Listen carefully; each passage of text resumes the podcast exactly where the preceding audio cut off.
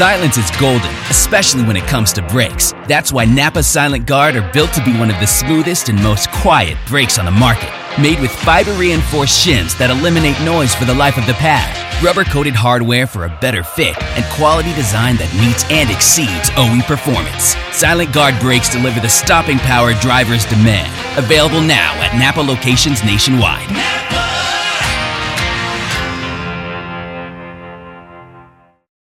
The following is a production of the Motor Racing Network, the voice of NASCAR.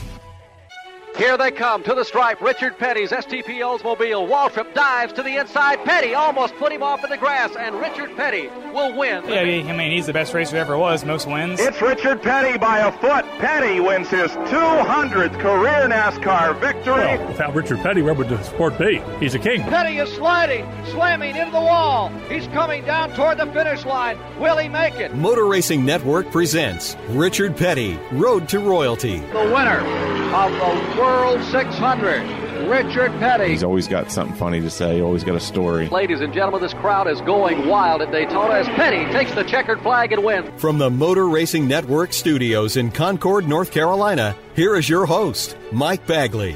Welcome back to Motor Racing Network's 10 part series called Richard Petty Road to Royalty. This week, we go beyond the track with the king of stock car racing. So far in this series, We've learned about why Richard Petty is the king, from his humble beginnings to his unique relationship with millions of race fans. But what about the business side of Petty Enterprises? The interests that exist away from the track and those stories along the way that make up the Petty legacy. When it comes to Richard Petty, there are several things that are synonymous with the king the sunglasses, the cowboy hat, the petty blue race cars he drove throughout his career, the petty blue color came about in the late 50s by accident. Well, the Petty Blue come about in, I guess, the late 50s, somewhere. Um, we'd worked on the car, and about halfway through the night, was getting ready to go to a race, and the thing wasn't painted. So I go in, check our paint. We got a, a quart of blue paint and a quart of white paint, and that ain't to be enough to paint the whole car. So we just mixed it all together, and we, I mean, it could come out green. We wouldn't. We just needed to paint the car. And once we got it painted, took it and looked at it and said, "Man, that's that's nice. We like that color."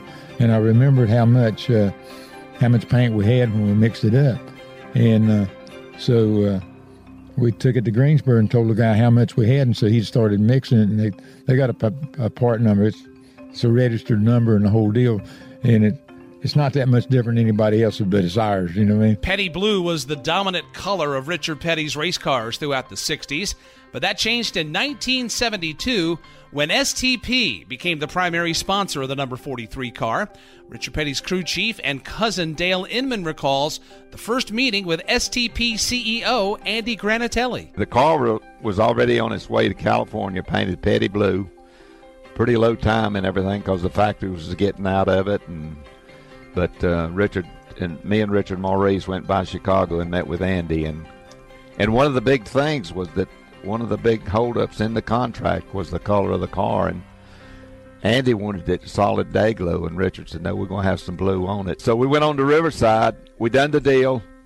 Me and Maurice left that night in a snowstorm. Richard, Richard and Andy came the next day, and we just put the big STP decal on the quarter panel and. Uh, wound up winning that race because it was fog shortened. And uh, from then on, like you said, we uh, we painted it uh, blue and day glow, and and and the day, day glow was beautiful too. And I tell the story, uh, you know, when we walked out of the room, me and Maurice, and I heard Andy say.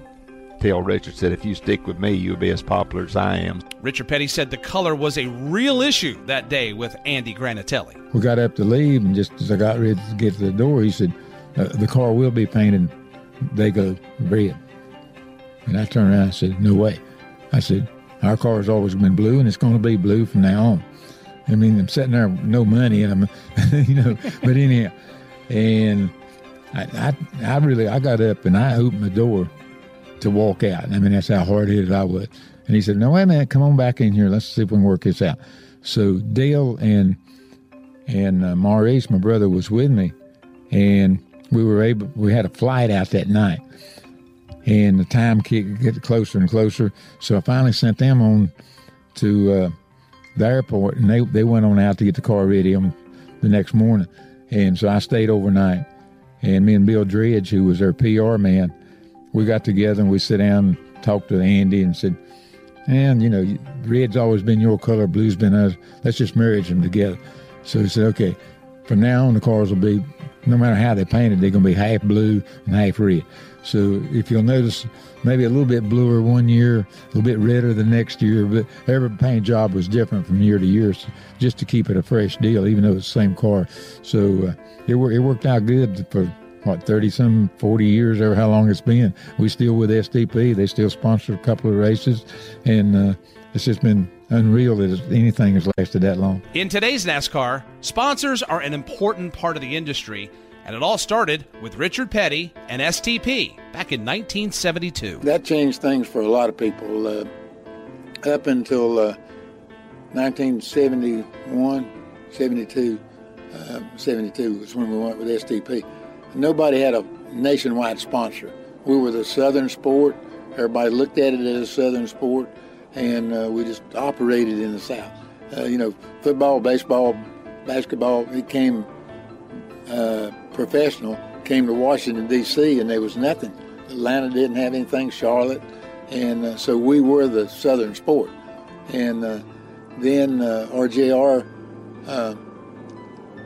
Tobacco Company got involved in 71 when that, that kind of started breaking things up.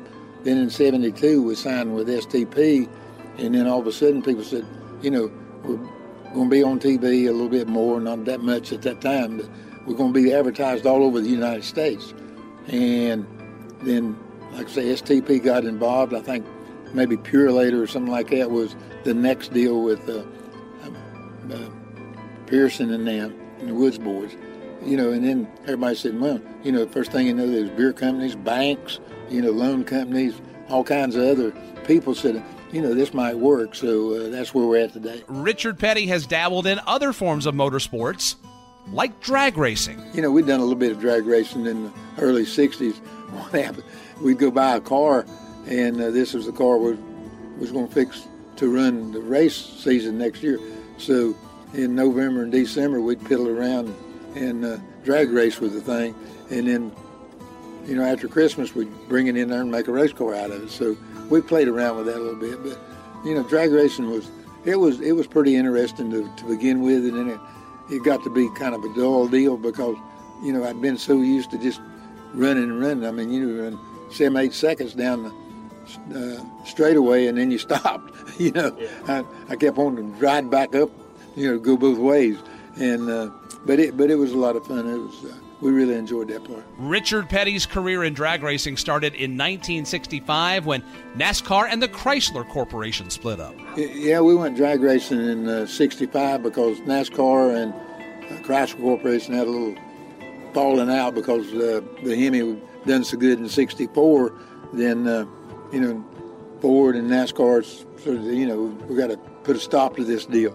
And uh, so uh, we was at that time working with with uh, Plymouth, and they said, okay, we'll just put you drag racing. I said, okay. So we went drag racing for about six months, and in the middle of the year, uh, Ford had won everything, and uh, the uh, the deal was that the fans were starting to really complain that there was no competition, and so by doing that, they said, okay, Chrysler, uh, Plymouth, you can come back and run uh, but you can't run on anything bigger than a mile.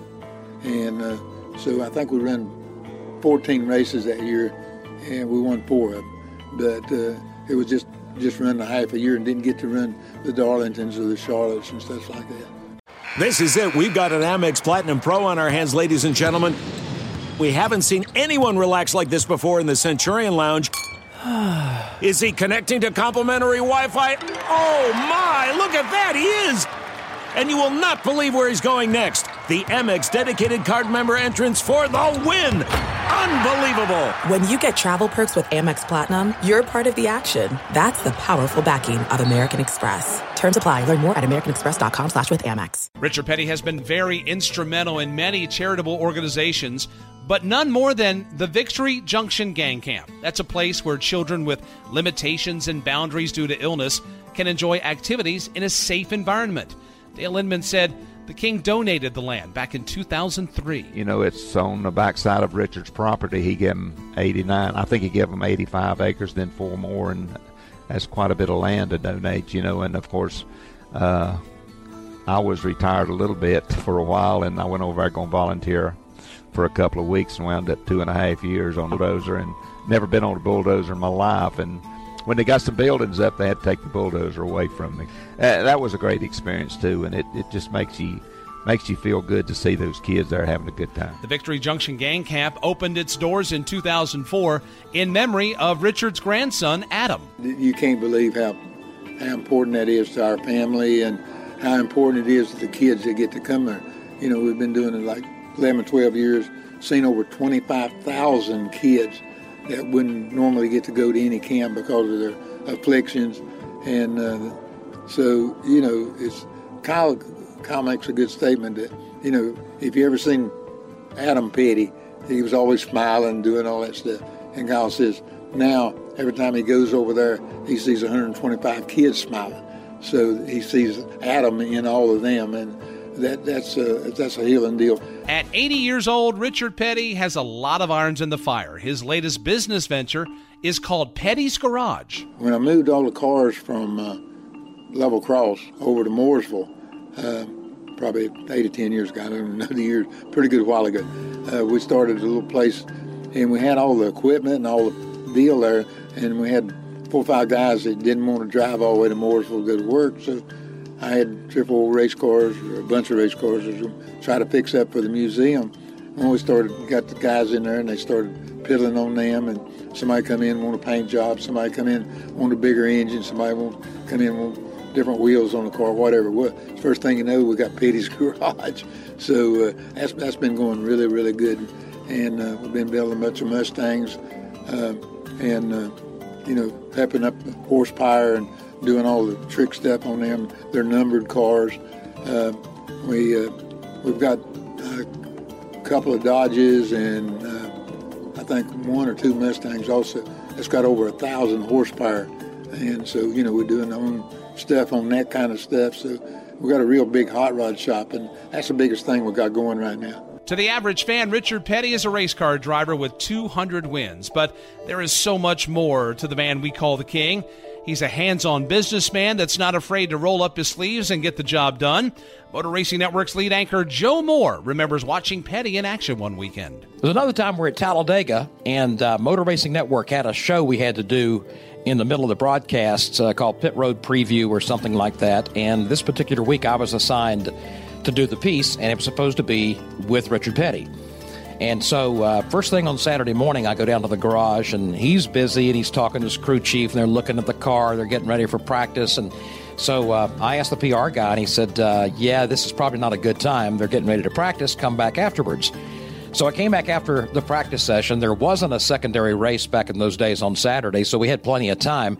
And I stood there for at least three hours watching him walk around the car, talking to different people, and I'm just sort of hanging there. And I asked the PR guy, I said, when can I talk to him? He said, anytime, just walk up to him and, and ask him. Well, I did not want to interrupt. He's doing business, you know. And uh, so I waited and waited, and finally they all started walking back over to the hauler. And so they got in the hauler, and everybody's sitting around, and Richard's standing up in the middle of the floor, and he's telling everybody what to do. Now, you get that uh, trailer and take that back to Level Cross, and now you be sure to pick up that car and bring it back over here. And he's like just going around talking to each one. Finally, he got to a break, and he said, Okay, what now? And I'm sitting over there, and I said, You could talk to me. And he said, You just lost your turn. and I thought, Oh my goodness, I've been waiting all day to get this interview, and the king has shot me down. He finished what he had to do, and then he walked over and put his arm around me. He says, Come on, boy, what you need. And so we did the interview, and it was a great interview. But uh, there were moments there that I thought, This is just not going to work out. You're listening to Richard Petty, Road to Royalty, presented by STP. I'm Steve Letarte, STP auto expert and former crew chief. I know what it takes to keep engines performing at their best. STP's latest breakthrough additive, STP Ultra 5 in 1 plus Fuel System Cleaner plus Fuel Stabilizer, delivers three times the amount of cleaning agents versus premium gasoline and helps keep fuel fresh during storage. For over 60 years, STP has been on the cutting edge developing products to help engines run better, longer. One bottle contains three times by weight the amount of cleaning agents compared to 20 gallons of the leading premium gasoline. Welcome back to Richard Petty, Road to Royalty, presented by STP. Be sure to join us next Tuesday for part seven in our 10 part series called Richard Petty Road to Royalty, presented by STP. We'll look back on some of the trials and tribulations of the king of stock car racing. That was 1970. That's before they had the window nets and all that stuff. And the car turned over, and the way it turned over kind of slung me out of the car. You know, you got to figure back then we just had a bucket seat, and that was all. they didn't have all the re- resistance deals that they got in. I mean, the guys now are sitting in a, a tub more or less, and uh, which is great. I mean, it's from safety deal. But uh, you know, you, every time the car would turn over, my arm would come out the window, and then it turn back over, and I'd go in, and then it turned back over, and it'd come out uh, five or six times. And uh, so uh, I think up to that time, I think we they'd made us run the, the window net at Riverside because we would go around to the right instead of the left. And I think they made us do that once or twice out there. And then NASCAR said, you know, this this would we we having these problems everywhere, so uh, they started mandating the, the window net, and uh, that, that's then everybody in all kinds of racing, no matter where you go, they all got window nets now. Hear more on the trials and tribulations next Tuesday. Until then, I'm Mike Bagley. Have a great week. Richard Petty, Road to Royalty is produced under an exclusive license with NASCAR. Any use of the description and accounts contained in this broadcast must be with the express written consent of NASCAR and the Motor Racing Network.